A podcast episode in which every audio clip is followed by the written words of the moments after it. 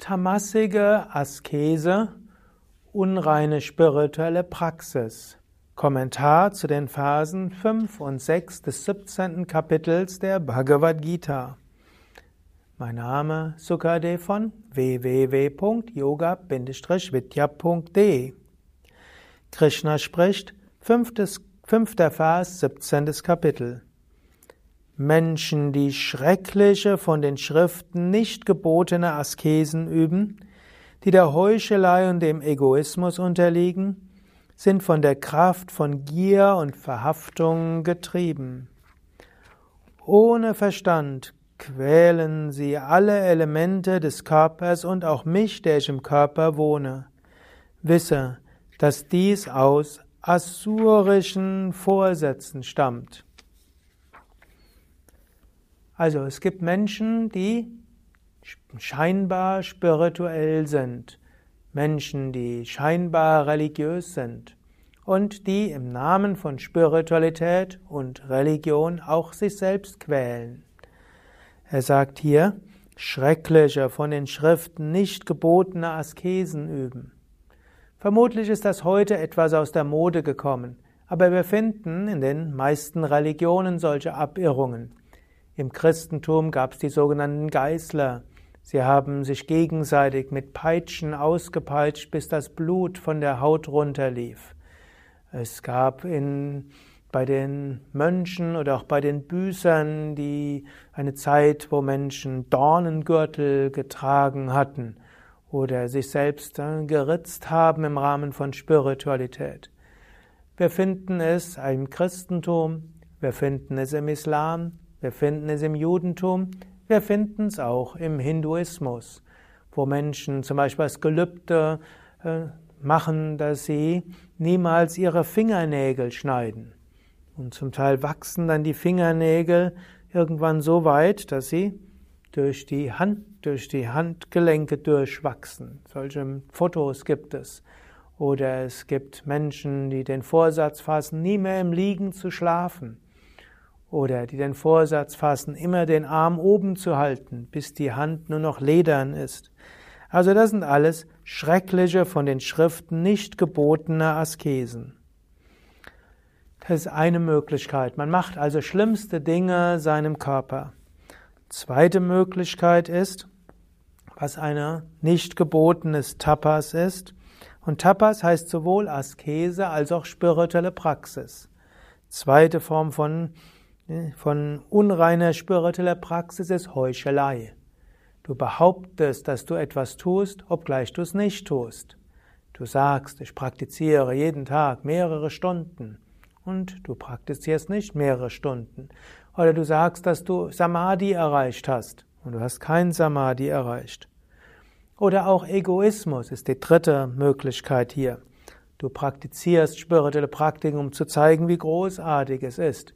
Du erzählst auch, was du alles machst, um zu zeigen, wie groß du bist, um bewundert zu werden. Das sind alles Spiritualität und Religiosität, die letztlich aus der Kraft von Gier und Verhaftung stammen. Also Gier, du willst irgendwie etwas haben und es gibt Menschen, die ihren Körper quälen, weil sie Siddhis, übernatürliche Kräfte haben wollen. Oder in Indien gibt es das auch, dass man das macht, um dadurch sich Punyas zu erwerben, Verdienste, um dann vielleicht belohnt zu werden. Oder wir finden es ja auch im alten Indien, die sogenannten Asuras, die Dämonen, die auch intensives Pranayama üben, Askese üben, meditieren, um dann nachher sich Gott gewogen zu stimmen, um dann unbeschränkte Herrschaft zu bekommen, um Macht zu bekommen, Wünsche befriedigen zu können. All das ist keine reine Spiritualität. Die gilt es zu vermeiden. Das kann eine rajasige oder tamasige spirituelle Praxis sein. Sechster Vers. Ohne Verstand quält er alle Elemente des Körpers und auch mich, der ich im Körper wohne. Wisse, dass dies aus asurischen Vorsätzen stammt. Also, sein Körper zu quälen im Namen von Spiritualität und Religion heißt Gott zu quälen. Denn Gott wohnt im Körper. Und auch der Körper ist letztlich eine Manifestation Gottes. Und die Kräfte des Körpers sind auch eine Manifestation Gottes. Im vorigen Kapitel hat ja Krishna auch davon erzählt, oder im vorvorigen Kapitel, im 15. Kapitel, dass er das Verdauungsfeuer ist und dass er das Prana ist und dass letztlich der Körper und auch das Prana Geschenk Gottes ist. Quäle also nicht den Körper. Spiritualität und spirituelle Praxis soll auch gesund sein für den Körper und für die Psyche. Und so musst du auch spirituelle Praktiken auch danach untersuchen, sind sie gut für deinen Körper oder nicht. Und die, die Bhagavad Gita sagt eben hier, quäle nicht mich, der ich im Körper wohne. Und das sind zwei Verse, und damit will ich es jetzt erstmal belassen. Heutzutage ist es häufiger, dass Menschen zu wenig spirituell praktizieren als zu viel. Und es ist auch selten, dass heutzutage Menschen ihren Körper quälen und bleibenden Schaden zufügen, aber es gibt es auch. Es gibt Menschen, die es übertreiben mit den Asanas und schon wenn sie merken, dass sie ihnen nicht mehr gut tun, sie trotzdem weitermachen. Es gibt Menschen, die es mit dem Fasten übertreiben. Es gibt Menschen, die irgendwelche Lichtnahrungsprozesse durchmachen. Und es mag ja sein, dass das auch mal funktioniert. Aber ich kenne auch Menschen, die dauerhaft ihre Verdauung irgendwo geschädigt haben, weil sie übertrieben gefastet haben. Und es gibt Menschen, die es auch übertreiben mit der Reduzierung des Schlafes. Und es gibt Menschen, die auch mit ihrer Ernährung einseitig werden. Verehre Gott, auch indem du ein gesundes Leben führst. Und ganzheitliches Yoga bedeutet auch, Du machst alle spirituelle Praktiken so, dass sie auch gesund sind für Körper und Psyche.